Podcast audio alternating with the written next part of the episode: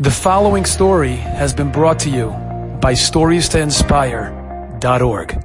Incredible story about a young man. He wrote the story himself in uh, one one of the Jewish publications a couple of years back. Amazing story about a about a young Jewish teenage boy. He he was in his twenties when he wrote the late twenties when he wrote it, but he's talking about his experience, his early teenage youth when he was very rambunctious, probably had a little bit of uh, ADHD and all types of uh, issues of, of, you know controlling himself in class. And he remembered having a rebbe that so totally understood him. And this rebbe, whatever it was, eighth grade, ninth grade, I'm not sure exactly what year, but this rebbe was was so amazing that he put him right there in the front. He knew exactly how to give him the assignment to keep him busy. He was like his right hand man. He totally got him.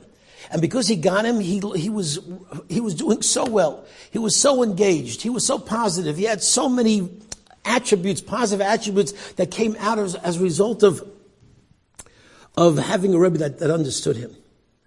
Unfortunately, the Rebbe, he writes, a few months into the year got sick. And there was a substitute that came in instead. That substitute, from day one, that student knew. That young man knew, uh-oh, this year's going to be Gehenna.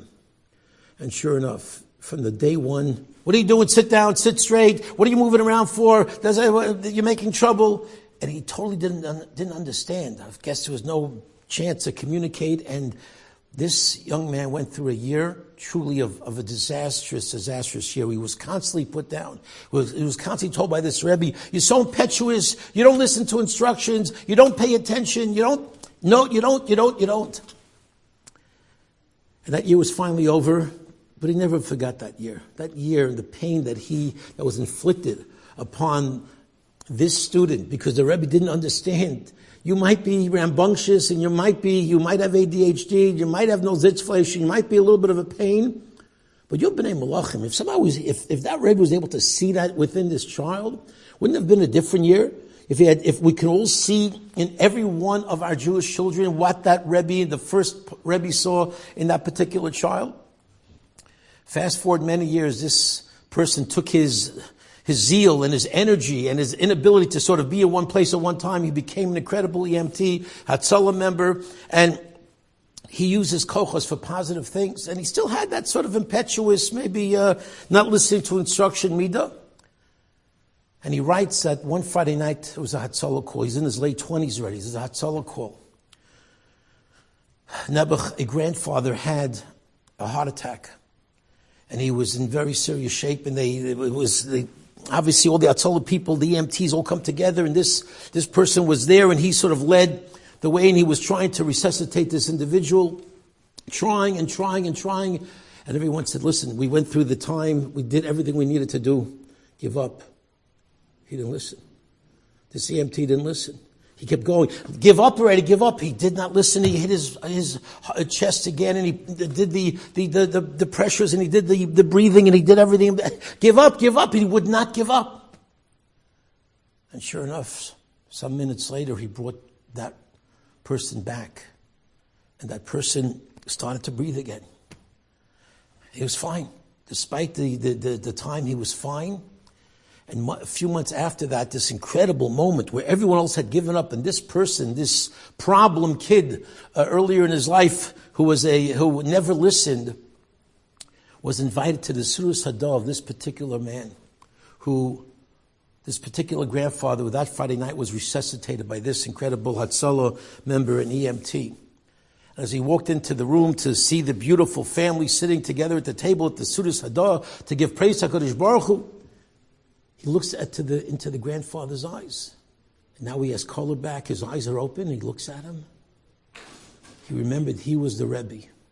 He was the Rebbe that gave him nothing but Gehenna, nothing but torture, nothing but pain for that entire year. And he just couldn't get over it.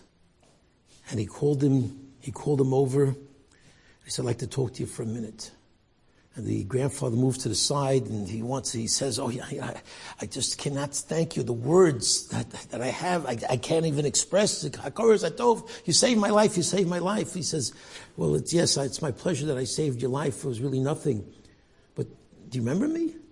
Do you see who I am? He looked at him. I can't remember. Remember about uh, 15 years ago, maybe 16 years ago? Do you remember maybe were my, I was in your class? He says, Oh, yes, I remember. The one who sat in the front, the one who never listened, the one who I had a lot of trouble with. That's right. You told me how impetuous, uh, impetuous I am. You told me how I never listened. I want you to understand that my impetuousness, my inability to listen is what saved your life. Because everyone else around me said, give up, give up, give up. But that very koach I used to save your life, and that's why you're here today. And that grandfather started crying. He said, Oh, I am so sorry. He asked him for Mechila a thousand times. He said, I'm I'm you. But what an incredible lesson. A lesson of there's nobody who's not a Ben Melech. Every member of the Jewish people has qualities, has talents, has abilities to give. While they might not fit into the classroom setting, but they certainly could fit into Klal Yisrael and be part of that incredible mosaic of what makes Klal Yisrael so special. And we just saw it from Betzalel, from Oholiav. These are people who maybe they want Buckies and Shas, but they who are certainly ability, uh, had the ability to craft things and to create Kedusha of the most utmost level. So Bez Hashem, let's learn from this list. Let's remember as we sit at that table, we look from the three-year-old to the 30-year-old to the, to the 90-year-old with B'nai Malachim. Everyone is a Ben Melech. There are no exceptions in the Sefer HaChinuch. If you can give over that message to our children, remember how, and, and, and remind them how special they are, how unique they are, how every one of us can make these great contributions to Klal Yisrael. Bez Hashem, we'll see great nachas for all of them, have a beautiful Seder, and that's Chus B'Zocha Bez Hashem to celebrate the Shnas this year, the, the, the, month of, of Nisan, Bez Hashem, should be a month of Geulah with Bias and Shechem Have a beautiful Yantav.